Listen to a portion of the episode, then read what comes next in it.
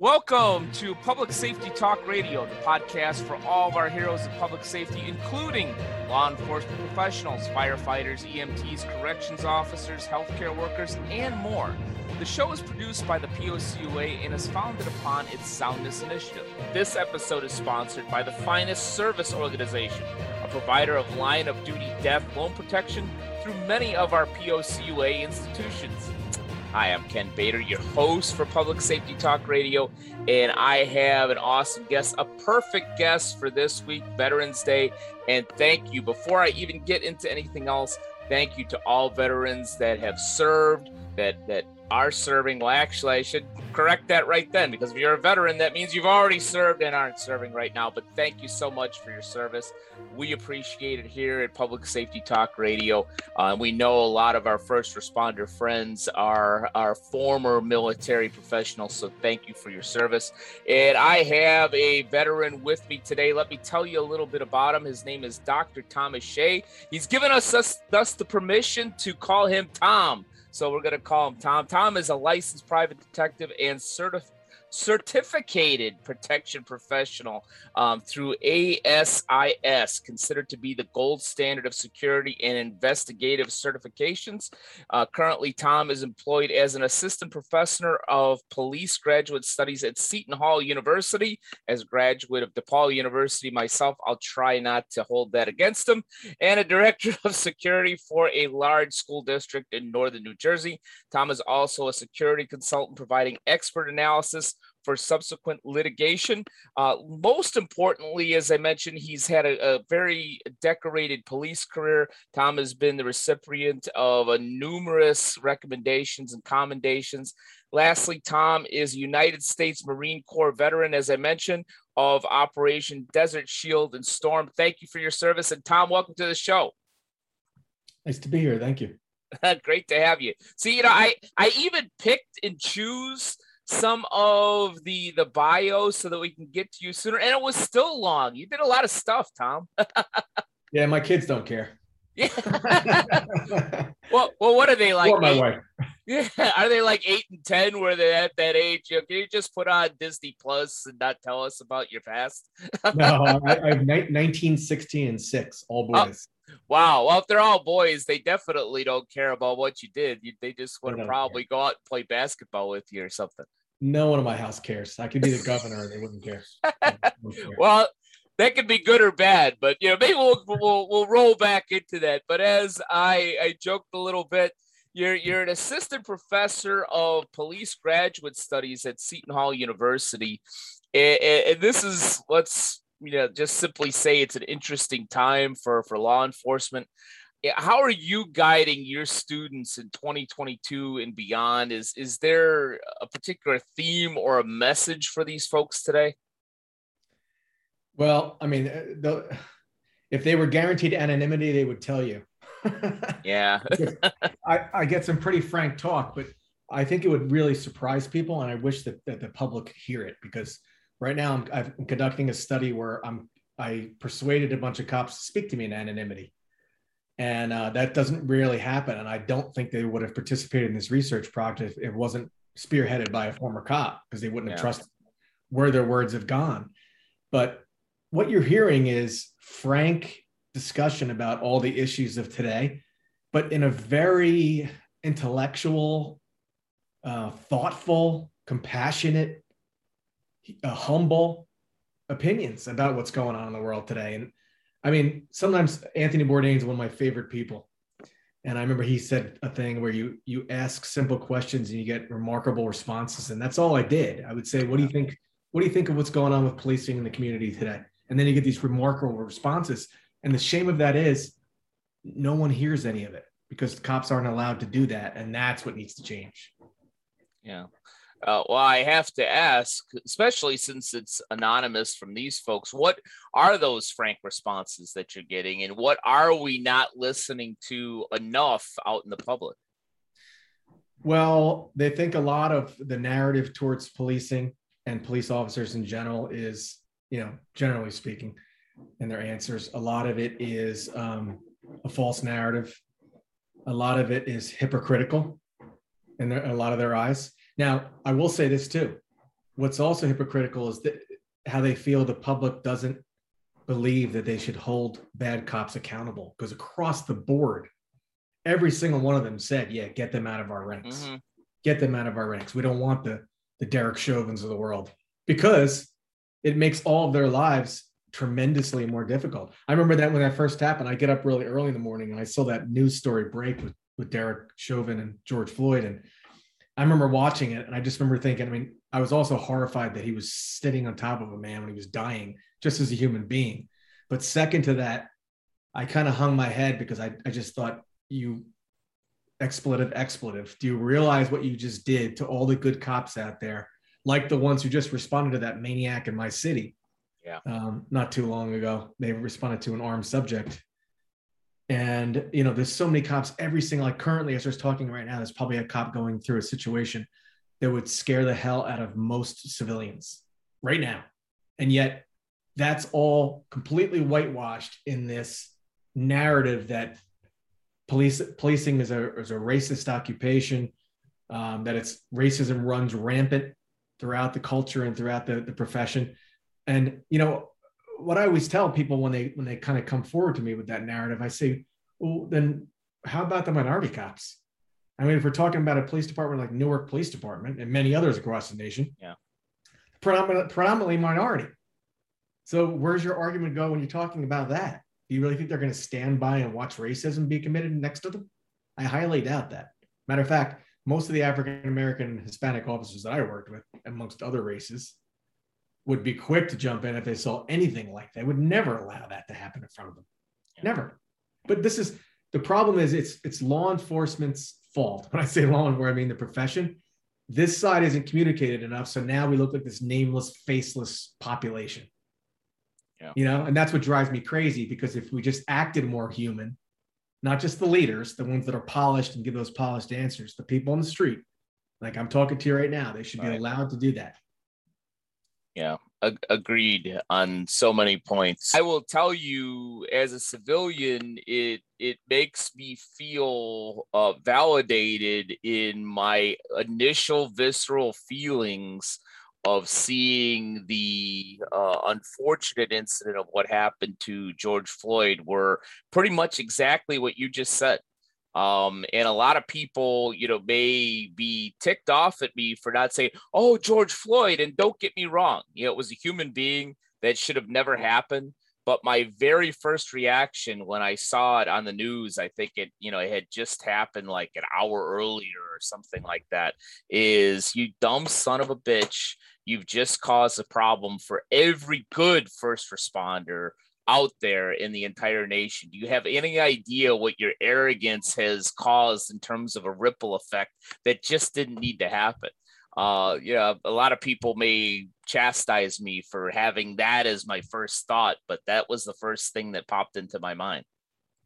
Well, and to be fair, I mean, if we had someone sitting here on the other side, they would argue that policing has a really sordid history and I don't necessarily uh, uh, disagree with that, you know, but I can tell you that we, we've made huge leaps and bounds since then. You know, mm-hmm. most of which is because of the, the hiring of multiple minority police officers in these various agencies. Um, and you know what? Uh, another thing the cops have been telling me in this research project is that they don't really see what's portrayed in the media on a day-to-day basis you know, and that's not to say th- certain things. When you have 18,000 police agencies and thousands and thousands of police right. officers, you're going to get some bad cops doing some bad things. Like any other human population, human beings are fallible. But and, and you're going to have some bad agencies too. But that usually comes back to leadership. So we could talk more about that. But yeah. But if you have a, a strong leader that sets the tone, if you have an individual officer does something bad, they're going to be held accountable. Yeah. In, in, in many agencies. Yeah, and I do want to circle back to the leadership topic. Uh, but before we get off of it, you know, there's there's a lot of folks out there, whether it's the unfortunate George Floyd incident or a combination thereof, or some other news story that was out there. You know, there's there's a lot of blind defund the police. Um, and I will say, as a civilian that supports law enforcement, there's a lot of blind defend the police yeah Absolutely. as as a as a civilian you know who has you know a little bit of a modicum of intelligence I see this as somewhat of an opportunity to develop the police in that if there's anything that we could do to level up the position and the profession, which leads to more police officers coming home to their family safely, then I'm all for it. So, in your expert opinion, you know what what does police department reform, you know, really look like? You you've been an author of these reports. Um, you you've definitely dug into this. You know, in in your estimation, what does police reform look like? It's really simple for me, and I, I don't really, I don't like to characterize it as a, a fault of police.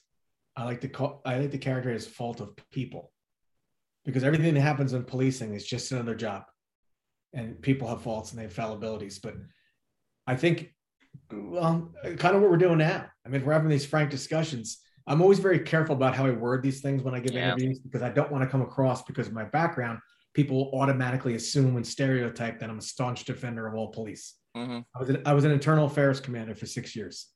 I I I despise. Which means you made a which means you made a bunch of friends. Actually, I did.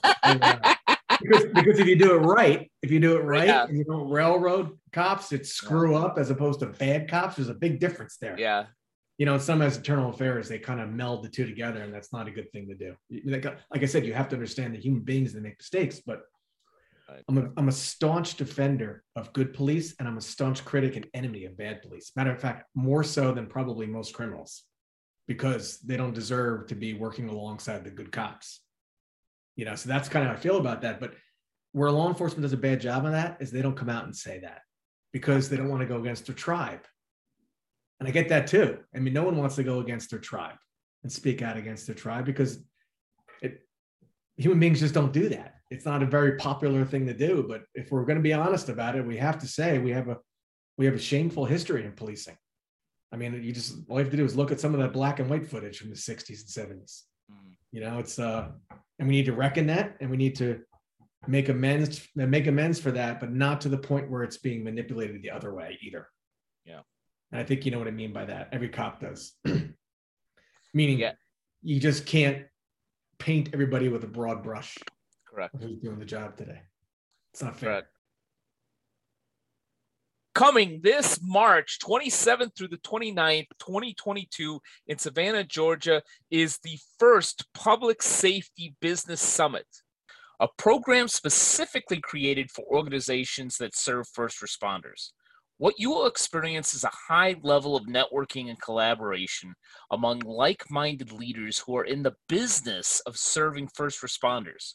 What you won't get are a series of boring lectures with no interactivity, ridiculous golf outings that are only appealing to a few attendees, or a couple of retreaded subjects that you can hear at any credit union league event that are just thrown into the curriculum. We offer an engaging agenda where attendees even help to determine the content during the actual conference based on their unique needs. If you run a business, a credit union, or a nonprofit that specifically serves first responders, then the Public Safety Business Summit is for you. For more information, go to www.policecreditunions.com or call 331 300 9889. We hope to see you in Savannah on March 27th, 28th, and 29th of 2022. Look what one police officer did in Minneapolis. Look what he did to the entire profession. Look at all the riots that ensued. Look at the cops that were killed and, and, and rocks and bottles, all because of actions of one person that had absolutely nothing to do with them or how they conduct themselves. Yeah. And, and yet no one talks about that in the media. That's what angers me and a lot of police officers. You know, how come that's okay? You know, that's okay to, to just say, well, the cops got rocks and bottles thrown at them, you know, and, and, fe- and feces and urine dumped on them from rooftops mm-hmm. in New York City. But no one come when the pundits sit around a table, they don't talk around, they don't talk about that. You know what I mean? Yeah. They don't talk about those sort of things and how disgraceful that is. And they yeah. always make excuses for that like the anger is boiled over. There's no excuse for that. Mm-hmm. There's no excuse for any for violence ever. So, yeah, yeah, and to not perpetuate the the anger because I'm as angry about it uh, as you are. You know, it's it's it's some of the folks that are even in some of the circles that I work in were so appalled by what happened on January 6th at the White House, and I agree with that. But weren't appalled at you know, what happened, you know, here where I live in downtown Long Beach, where small businesses were being burned and were being looted. You know, nobody nobody got up in arms over that over here. Uh, but oh my God, you stormed the White House. Well, what happened to all? You, What happened to your concern over all the storming of the small businesses in our own town? Right. Well, if you look at if you if you do a comparative analysis of all of those riots that happened after the George Floyd incident and compare that to the incident at the Capitol, and again, I'm always careful about how I word this because I know people yeah. can put you in one category or another, and I can't stand that. But yeah, the coverage about that and and the horror of the pundits on CNN, they, where where were they when yeah. cities were burning down? When they were burning down the Minneapolis Police Department? I mean, there wasn't the same type of vitriol in the, new, in the news media as there was in any respect. Yeah, that's crazy. That's crazy to me. Let's circle back to the reform because you, you, yeah, we could be angry and upset, and there are reasons to do that, but those emotions don't necessarily get us to something better. Yeah, how can we use what's going on for real police reform? Not only what's good for the community, but what's going to be better for law enforcement professionals today and 10 years from now because maybe i'm naive but I, I think that that could really happen for this profession. What your thoughts on that? Well uh, to me it's it's pretty simple actually. You have to take accountability and and discipline of the police out of the particular police departments like Derek Chauvin, for instance, I think he was disciplined 17 times. Yeah. Like, why is he still on the road? That's a perfect example. And not only on the road, but he's he's a training officer. Yeah, he was yeah. in charge. yeah. in, in almost every single major internal affairs case I had where an officer was fired, it was always due to a bad hire in the first place. It never should have been police officers. Everybody knew it. They were usually hired because of nepotism or some other connection, political connection.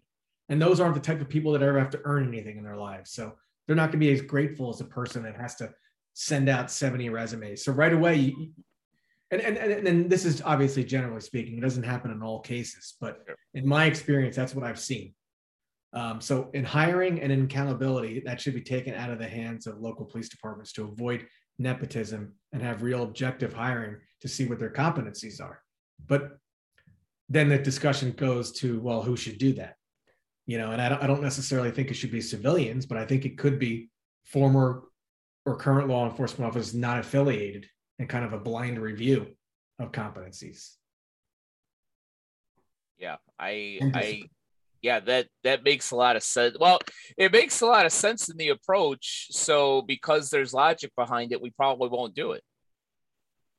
Yeah no, well I think I think where the problem becomes is is you've got this huge resume and a PhD, and you're giving me and you're giving me simple answers. I want a complex answer. I, I, don't think I, I, don't think reform is is complex though. I really don't, and that that's the shame of it because then then you then uh, obviously obvious follow up question is well then why aren't we doing it? And that's the part that that always confuses me and many of the cops, by the way, the ones that I interviewed, say the same thing. If if we can have frank discussions like this, and more importantly, push back on those false narratives, yeah, as we should be able to, and then have a discussion and also admit the bad parts about what what occurred in policing in the past and currently. You know, yeah. But that's just not human nature. That's the issue. It's not human nature to, to do that. And that's what has to change. If you want to talk about real reform, both sides are equally guilty of the same things in that they're staunch defenders of their own, right? Mm-hmm. And they don't take accountability for the bad people in their particular groups, generally speaking. The community doesn't take, like, if you have like this guy the other day um, that happened in my former city, the guy, you know, killed two people, set the house on fire, came out guns blazing, shot at a bunch of cops, was killed in line of duty. And the first thing his mother says is, Why did you have to execute him? You know, that's not living in reality. You know, this is a dangerous individual who who would have kept killing people, and, and the only pre, the only reason why he wasn't able to do so was the police. Mm-hmm. You know. Yeah, yeah. One one last point on the reform question that I want to get your expert opinion on is one thing that never really popped into my mind until about a year, year and a half ago as a civilian is how the job of a police officer in a city is kind of a catch all. Um, never really dawned on me, but then you know it, was explained to me, and, and the light bulb went on. Says, "Yeah, you know there's a homeless person just you know sitting out in front of a of a building. You call the police. You know there's you know, a dead raccoon in the middle of uh of an intersection. You call the police. Uh you know there's you get a strange call to 911 we don't really know who to who, which service to call. Well send the cops. They're they're out there. And and i think that one thing that is possible is maybe not making the police profession a catch-all I mean, if if somebody is again, you know, my my naive opinion, if there's a homeless person outside of a place of business just sitting there, maybe the first call isn't to a uniform police. Maybe it is a social worker or an EMT or somebody of that nature to see if we can give this person aid. Now, but if there's if the if there's a domestic dispute, you know, I, I don't want to send a psychiatrist. You know, I want to send you know cops with with with firearms and training to be able to deal with a potentially violent situation. Yeah, is is there a possibility that some of the the division of labor could change in the future that could make things a little bit more, my words, professional for police officers? Well, I can tell you, and I can attest to this, that cops would welcome that in droves. if you could take off a lot of these, what we call mundane calls, you know, off their hands. So mundane sounds like a euphemism for bullshit, but go ahead. yeah, well, I didn't know I could say that, but now I know I can say that bullshit calls. Yeah, if you could take away a lot of the bullshit calls that they don't want to, they don't want to respond to it. You know, yeah. the same homeless guy that they've been kicking out of the same vestibule for months. But I will say this: I don't think that'll work because I, I don't think that's at a social worker showing up. They're going to say, "Get that f out of my face," and then they're going to call the cops anyway. Yeah, because they're not going to listen to a social worker. They're going to listen to the cops saying, "Hey, you can't hang out here. But if I see you here again, you're going to get a summons and you're going to get locked up." Yeah, that's the only. I mean, they they know deterrence. They're, they're you know just because they're homeless doesn't mean they don't understand deterrence. Yeah, you know. Yeah, it's that that is that is a good unfortunate point. Um, my wife, through some of her work, has worked with social workers that actively work with the homeless, and they offer them all types of assistance, whether it's a bed or health care or food. And no, I'm good. Thanks. Bye. So I don't know, just one other thing in this world that I just don't understand. But uh, but one thing I do understand a little bit is is about leadership, and I maybe ignorantly think that that leadership is going to get us to a, a better place um, in this world when it comes to law enforcement. Uh, what has your police career taught you about executive leadership, and what type of leadership do we need in law enforcement today and going forward?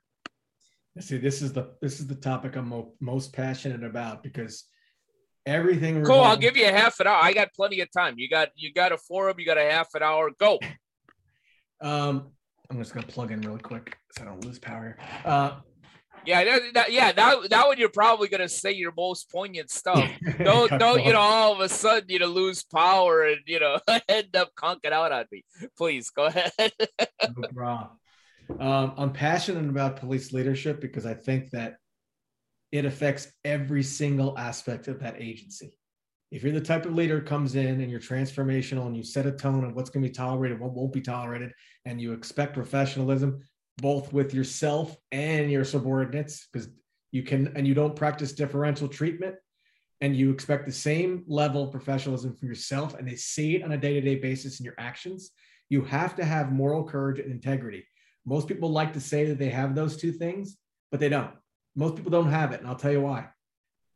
They have it in, in minor things, but when it comes to making their lives more difficult or losing a benefit, more importantly, a position like a chief of police, most people take the passive avoidance route with mm-hmm. difficulties. Now, when I, I want to jump back to what I said before about police reform, it all comes back to the leader. You need to have moral courage. And what I mean by that is you need to call out the bad cops in your agency when they do bad things publicly. And you need to tell, tell the community, I'm with you. I'm ashamed that this guy wore our uniform. And you need to come across like a human being. The flip side of that is when an officer is being railroaded, he knows he's being railroaded, you need to come out and support that officer, regardless of what it does to your career. Mm-hmm. Now, if you don't, if you don't want to risk that, then you do not belong in that position. And I'm adamant about that. You do not deserve that position. And more often than not, and this is going to be controversial, but in my experience, more often than not, it's not that they're bad people, but I've seen a lot of police leaders take the passive avoidance route. Yeah. So they didn't endanger themselves one way or the other. And that's that. Listen, we've all said it time and time again. Don't accept promotion to higher ranks if you can't accept the responsibility. And that's part of it. Being a, a leader, not just a police leader, but a leader in general, if you're authentic, is extremely difficult because you yeah. have to make really hard decisions. And usually it's a lose lose situation in a lot of those really hard decisions. But that you wanted to be there, do that. Yeah, ex- excellent point. It's interesting because we we brought up the Derek Chauvin case a couple of times, and I remember a another podcast that I listened to, and I would give it a shout out if I remembered exactly which podcast it was. But it, there was an individual that was being interviewed. He was a retired um, cop that went into comedy. Um, go figure. And yeah, in this kind of tongue in cheek way, he talked about you know how the move that Derek Chauvin made on George Floyd was actually a legal taught move you know in terms of getting the individual down but in a joking way which I guess is some people would not like but is kind of gallows humor in the first responder world. This is usually after a few seconds, you get off the guy's neck. you don't stay there. Uh, and, and that, I give that as an example of you know, every good cop just distancing themselves, as you talked about in leadership, saying, this was a disgrace. This is not who we are and what we do.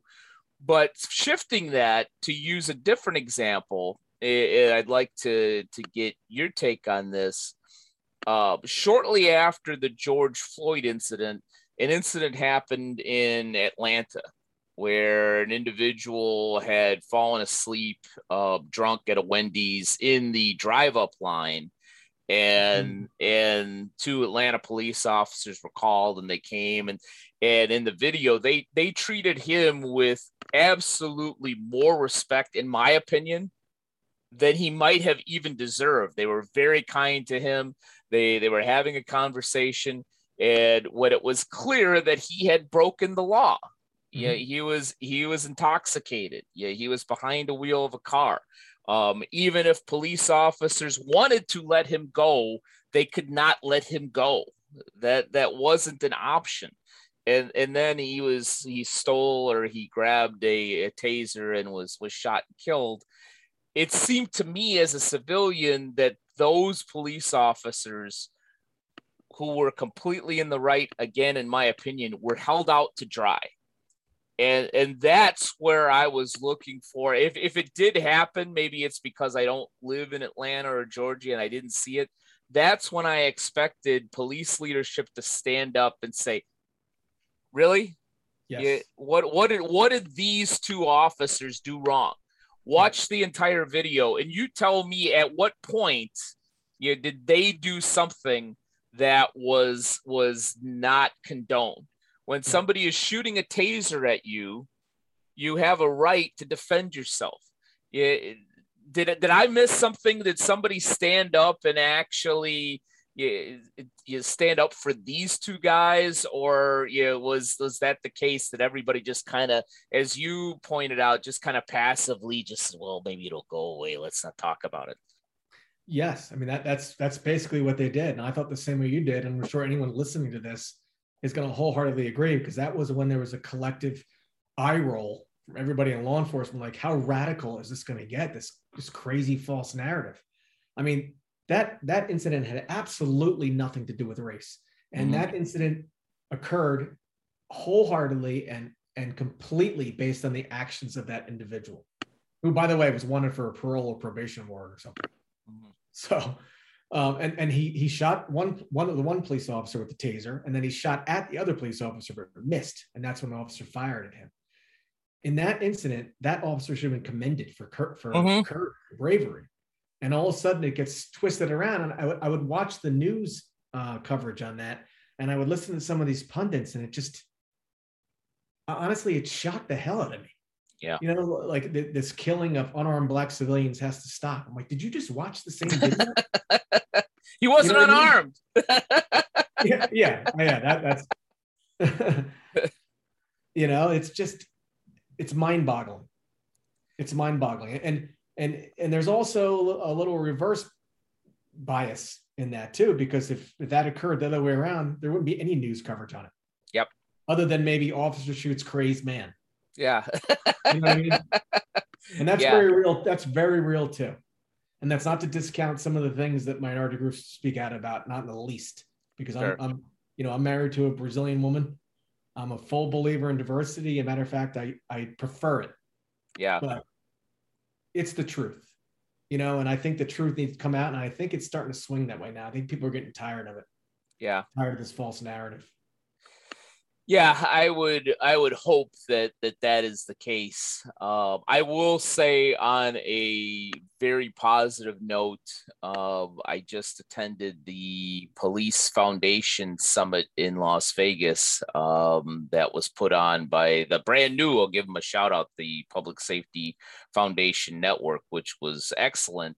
And they they had a um, and I forget the actual name of the session in the panel, but it was the theme was connecting with the African American communities and neighborhoods. Um, and I thought that at least 95% of it was extremely intelligent. Is that discussion was a kind of like we're having very frank. Um, and, and there were some things that that the African Americans said on the panel that I hadn't really thought of that I think that we needed to think of of what it's what it's like to to be in that type of community and what some police officers can can be doing that cause more of an issue. You know it, it did enlighten me a little bit. And we need to have more of those conversations.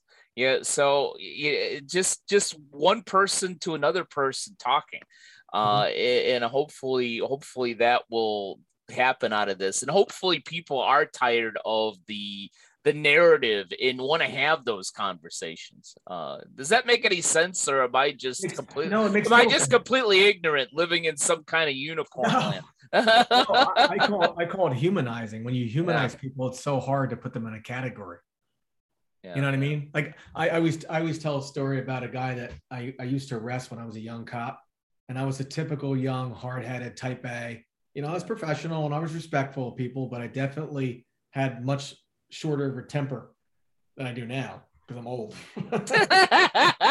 you can't and, put uh, up with as much crap. no, I, I, remember driving past a guy. He was dressed like a, a, cheerleader, and I just said, "Nice, nice." It was Halloween. I remember saying, "Nice costume," and I was just joking. Of course, he started screaming at me all these expos. I jumped out. I said, "What's your problem?" And he shoves me, and next thing you know, it's a fight. I arrest him. He hates me. I hate him. Fast forward 20 years later, I'm coaching him on a jujitsu mat in a tournament. you know, and we're friends because now we yeah. see each other as human beings, not adversaries on the street. Yeah. You know, and he and he wasn't, you know, he wasn't an upstanding citizen in that he committed some crimes, nothing violent, just drugs and such. Right. But, but uh, you know, I, I was guilty back then of not humanizing him, and he was guilty of not humanizing me. That's what it comes down to. And that's precisely the issue what we're seeing today. People don't humanize police. And if I sit here quiet and stoic in front of you, you could draw all sorts of conclusions mm-hmm. other than how you look at me now and talking to you like this. At least that's how I look at it. Yeah. Agreed. Agreed. Well, I hadn't planned on asking this question, but since you brought it up, the most important thing that I want to know is married to a Brazilian, can you steer me towards a really good churrascaria? oh, oh, a bunch. If you're, especially in the Jersey area. well, if I ever make it to the Jersey area again, I'll, I'll, have to look you up so we could go have some good food.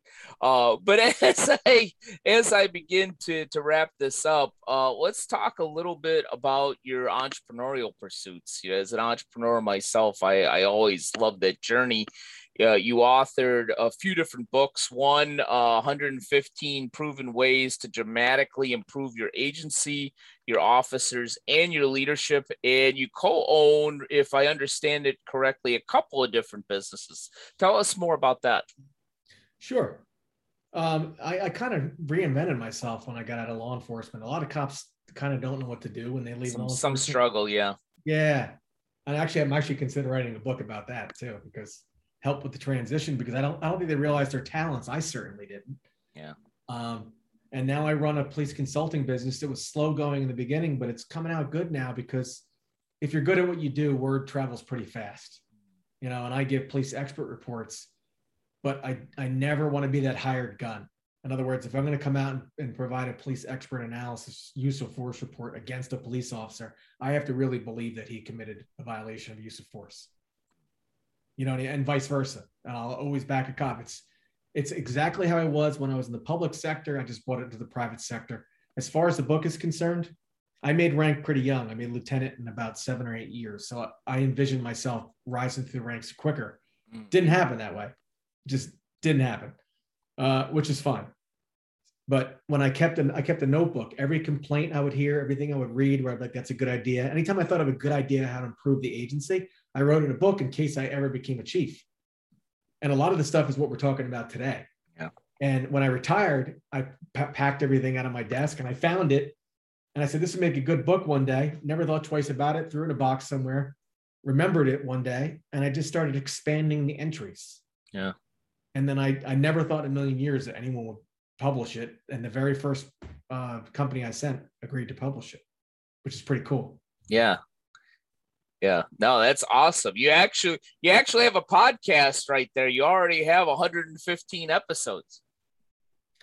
Well, yeah, I actually plan on um, on taking some of those entries and making them peer reviewed studies because my I focus on improving police practice. That's my niche in academia. Yeah. So awesome. Well, yeah, Tom, it's been awesome speaking to you. A, a lot of insight. Um, love what you're doing out there on so many different levels. Um, and, and most of all, happy Veterans Day, man. I appreciate that. Thank you. Well, I, mean, I don't know who will be listening to this, but um, and it's not that they probably don't know this, but in case they don't, I just want to reaffirm it. There's so many more people that think highly of you and respect you and what you do. And I'm so proud of the men and women that go out there and some of the things they do even though after doing it 20 years, I'm still in awe at some of the courage that I see sometimes. Um, some of the situations these people put themselves in. And I mean, we just lost another female officer just yesterday, somewhere out west. I mean, it happens all the time. And um, I just wish the profession as a whole and the honorable men and women got the respect that they deserved. Yeah, I I agree. Um, we we do our part as much as we can at, at Public Safety Talk Radio, uh, and hopefully more people do their part to to really give that recognition. Tom, I hope so. I I appreciate your service. I appreciate you being with you. Thank you again, and thank you to all of you who have either watched or listened to this episode of Public Safety Talk Radio. And we'll be back with you next week with another great guest. Public Safety Talk Radio is produced by the POCUA. POCUA is a consortium of financial institutions serving law enforcement as well as other first responders and public safety professionals. To learn more about our association and to find one of our credit unions or service providers near you, go to www.policecreditunions.com.